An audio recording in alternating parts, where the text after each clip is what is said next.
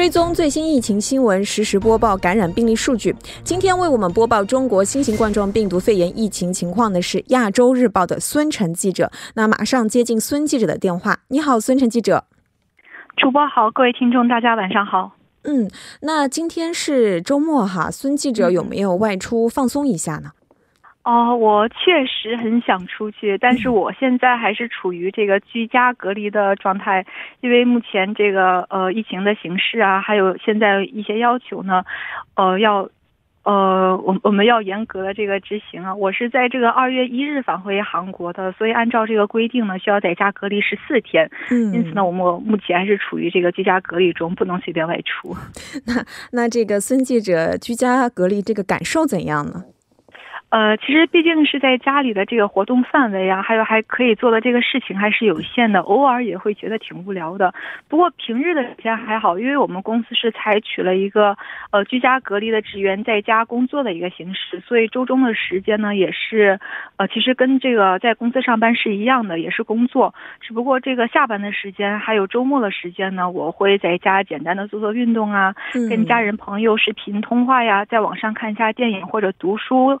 这样的一些方式来转移注意力，其实这样的话，呃，一天时间过得还是比较快的。嗯，那看来我们孙记者还是把这个居家隔离的时间安排的很很好的哈。啊，那呃，说回正题，先来为我们播报一下中国最新的确诊病例情况吧。嗯，好的。据国家卫健委的网站消息，二月八日的零时至二十四时，根据三十一个省和新疆生产建设兵团的报告，新增确诊病例为两千六百五十六例，其中呢，湖北省为两千一百四十七例，新增重症病例为八十七例，新增死亡病例八十九例，新增疑似病例三千九百一十六例。当日新增治愈出院六百例，解除医学观察的密切接触者为三万一千一百二十四人。截至二月八日的二十四时，现有确诊病例三万三千七百三十八例，累计治愈出院病例为两千六百四十六例，累计死亡病例八百一十一例，累计报告确诊病例为三万七千一百九十八例，现有疑似病例为两万八千九百四十二例。呃，另外呢，累计收到港澳台地区通报的确诊病例为五十三例。呃，具体来看，香港特别行政区为二十六例，澳门特别行政区为十例，台湾地。区为十七例。嗯，好的。那这个疫情的形势看起来仍旧是非常严峻的。不过，我们也注意到，这个新增的确诊病例比前两天有所减少，从这个三千多跌到了两千多哈。那其实我们也看到，国内有一些市民就认为，这个元宵过后，很多地方气温已经开始回升了。那么病毒是怕热，所以说疫情会有所缓解。那这种说法应应该如何看待呢？呃，其实，在元宵节过后呢，中国的多地也是从今天起呢进行了一个大幅的回温。据中央的气象台预报，在中国北方经历降雪之后呢，全国大部分地区的气温开始明显回温。在未来的两天，北京地区的最高温度会突破十摄氏度，上海、杭州还有南京呢，长江三角三角区的地区也会最高温度达十五摄氏度，在广州、深圳等南方地区则会超过二十摄氏度。那未来天气确实会有这个。呃，上升，但是这个多位的专家认为，天气的转暖并不意味着疫情转折。尽管病毒怕热，但是超过五十六摄氏度且持续三十分钟以上的高温呢，才会对新冠病毒起到一定的作用。好，那其中这个华中科技大学同济医学院的一位教授也是表示，气温升高，新冠病毒会自行消失这样的一个说法，其实是根据当年 SARS 病情发展的一种猜测。新冠病毒被发现。的时间不久，那针对这一病毒的研究也是刚刚开展。病毒会不会因为气气温的升高而失去活性呢？目前科学上还是没有结论的。呃，因此专家也是提醒大。这个大幅度的降温，还有这个过山车式的这个气温起伏，加上外出，容易使人的抵抗力呢，呃，突然的下降，让病毒更易的趁虚而入。呃，因此呢，与其幻想依靠天气，还不如坚守自己的责任田，少外出，不扎堆，才有可能尽早的迎来战役的胜利。呃，那目前也是这个防控的关键时期，也是防范社区传播的重要时期，所以还是希望市民们多点耐心，多点坚持，相信我们可以很快。快的战胜疫情的。嗯，是的，那我们也是在这里提醒市民们，市民们仍旧要这个在家做好自我隔离，外出的时候做好这个周到的防护工作哈。那目前你也提到了是这个防控的关键时期，中国多所院校和中小学也表示会推迟开学时间。啊，是的，像是山东省教育厅方面在今天也是发布了最新通知，呃，说是为了进一步做好新冠病毒的这个防控工作，切实保障广广大师生身体健康与生命安全，决定再次推迟学校二零二零年春季学期的开学时间。高等学校、技师学院、中职学校和普通中小学、幼儿园在二月底前不得开学。那与此同时，在今天，河北省教育厅也是发布了一个相关的相关。的一个公告，要求各级各类的学校开学时间不得早于三月一日。嗯，好的。那虽然说这个开学的时间被推迟，但是学生们还是要继续学习的，也就是说停课不停学。那来为我们做一下具体的介绍吧。呃，在日前，中国教育部也是发布了这个关于二零二零年春季学期延期开学的一个通知。那要求部署各高等学校、地方所属院校、中小学、幼儿园等适当推迟春季学期开学时间，同时在多地暂停线下培训活动，并利用互联网和信息化教育资源为学生提供学习支持。呃，目前教育部拟于多地区原计划正常开学的二月十七日呢，开通国家网络云课程。那考虑到部分地区无网络或者网速较慢等情况，教育部还将安排中国教育电视台通过电视频道播出有关的课程和学习作业。嗯，和学习资源。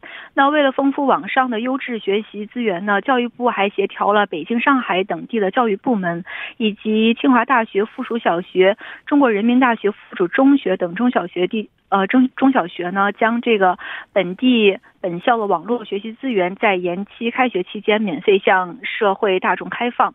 嗯，对于大学生，截至二月二日，教育部已组织了二十二个在线课程平台，免费的开放在线课程二点四万余门，覆盖了本科十二个学科门类，专职十八个专业呃大类，供高校使用。那其中不少课程都是可以累积学分的。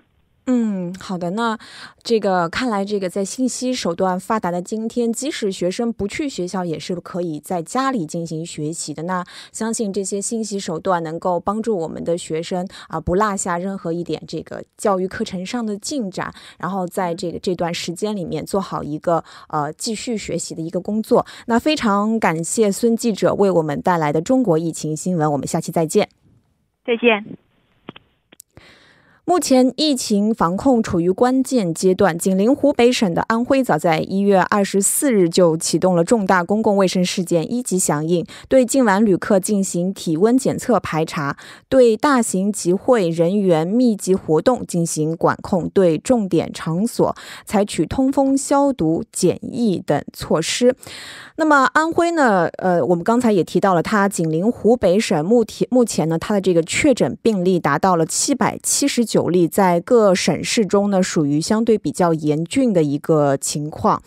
那么其实，呃，对于湖北省，呃，对于安呃像安徽省这样的情况来说呢，啊，当地是如何进行应对的？如何才能保证当地不会成为第二个湖北省？其实也是非常重要的。那么我们今天呢，也是请到了。呃，在这个安徽合肥的呃这个呃金币通讯员来了解当地的具体情况。那么，呃，现在呢，马上来接近我们的这个金币的电话。您好，金币。哦，我们这个，因为通信问题，这个电话好像被挂断了。那其实这个刚才我们也提到了安徽省的这个防疫工作哈。那其实我们也看到，今天安徽省是出现了首例的死亡病例。那不知道当地的当地的这个群众对于这个呃这个。病例会不会有一些感到紧张？那其实我们也是非常好奇当地的居民的想法的。嗯，那其实再来看一下更具体的数据，在这个新增的确诊病例当中呢，合肥有八例，淮北有一例，亳州六例。蚌埠十六例，阜阳五例，淮南一例，呃，六安三例，铜陵一例，池州一例，安庆四例。呃，目前所有的确诊病例都保持一个平稳。那么我们现在再度来联系我们的这个金币通讯员，让他给我们介绍一下具体的情况。您好，金币。大家好，听众朋友们，大家好，我是在安徽合肥一所高校工作的韩国人金币。嗯，刚才我们在开场的时候，其实也提到了，像安徽省目前它这个紧邻湖北省，疫情也是比较严重的哈。那我们刚才也介绍了一些比较最新的情况，尤其是安安徽出现了第一例死亡病例。嗯，那这则消息会不会让您或者说是当地的居民产生一些担忧呢？啊，目前情况是这样子的啊，安徽省。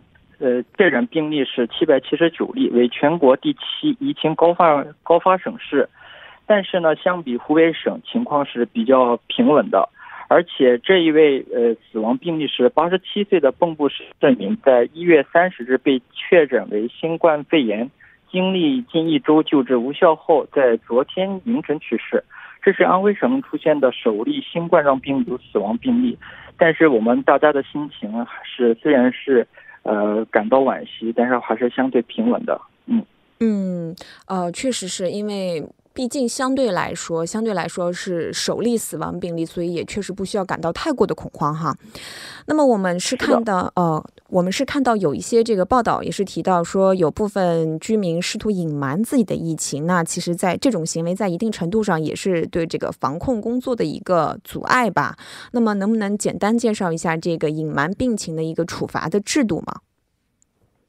呃，如果隐瞒居住史、旅游史等呃谎报、误报情节严重时，可以对拒绝隔离或治疗人士采取强制措施，依法追究刑事责任。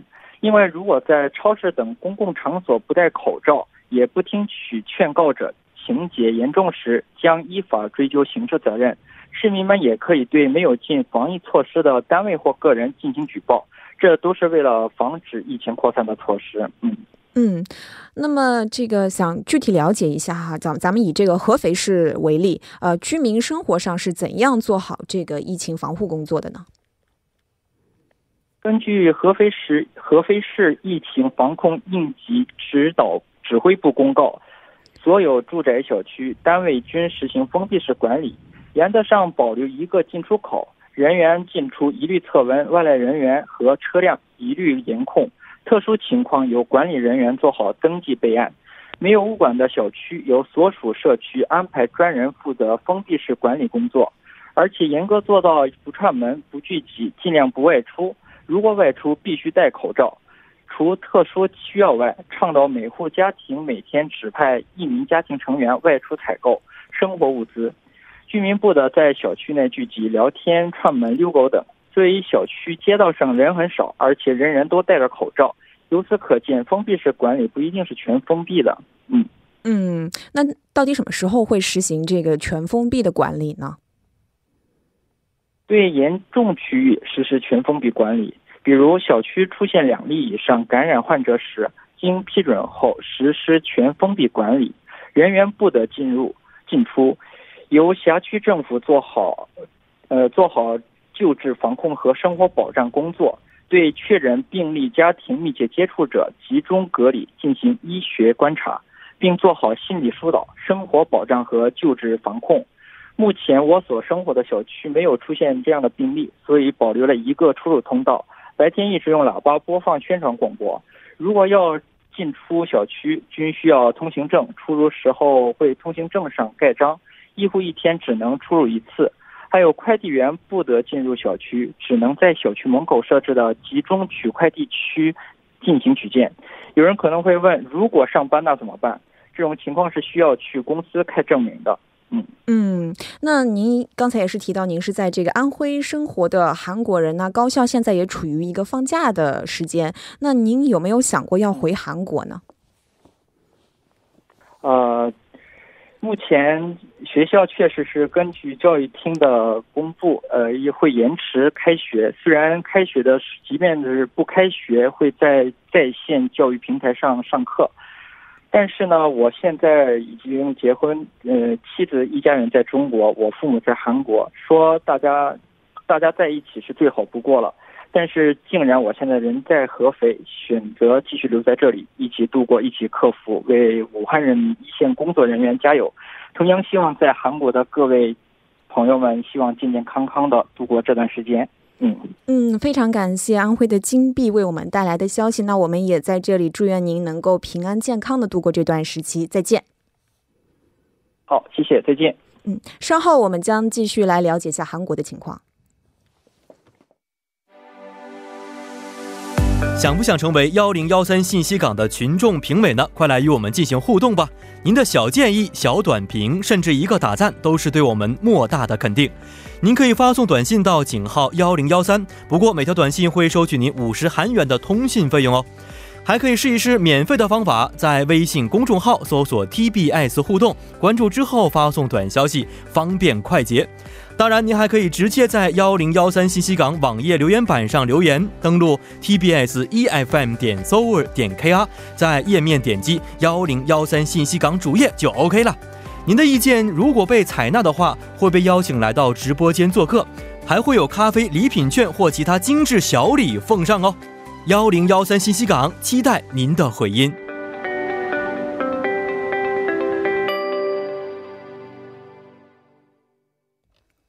欢迎回来，那让我们来继续了解一下韩国的情况。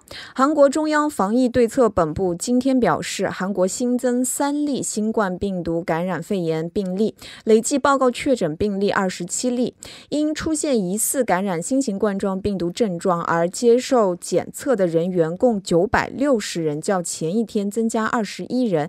那今天我们依旧请出节目作家尹月，一起来了解一下详细的情况。尹作家你好，我们又见面了啊，我们又见面了，主持人你。好，听众朋友们，大家周日晚上好。嗯嗯，那今天是周末了，对，星期日是是的，是的，是的。不过这个看到这个新冠病毒的这个感染确诊病例还是在不断的增加。是，那来给我们介绍一下今天新增的这个确诊病例的情况吧。好的，那今天我也是一直在，因为做节目的关系啊，也是因为呃自己本人也在关注这个疫情。然后从上午的时候，就是我们应该就是留意到的，也应该发现是上午的时候是先出现的一例新增。的这样的一个情况，那了解到的，她是一位七十三岁的韩国籍女性啊，而且这位女性呢，其实也没有访问过中国的这样的一个情况。不过她的家人，也就是说她的儿子和儿媳妇呢，他们是有这个三个月居住在中国广东的这样的一个。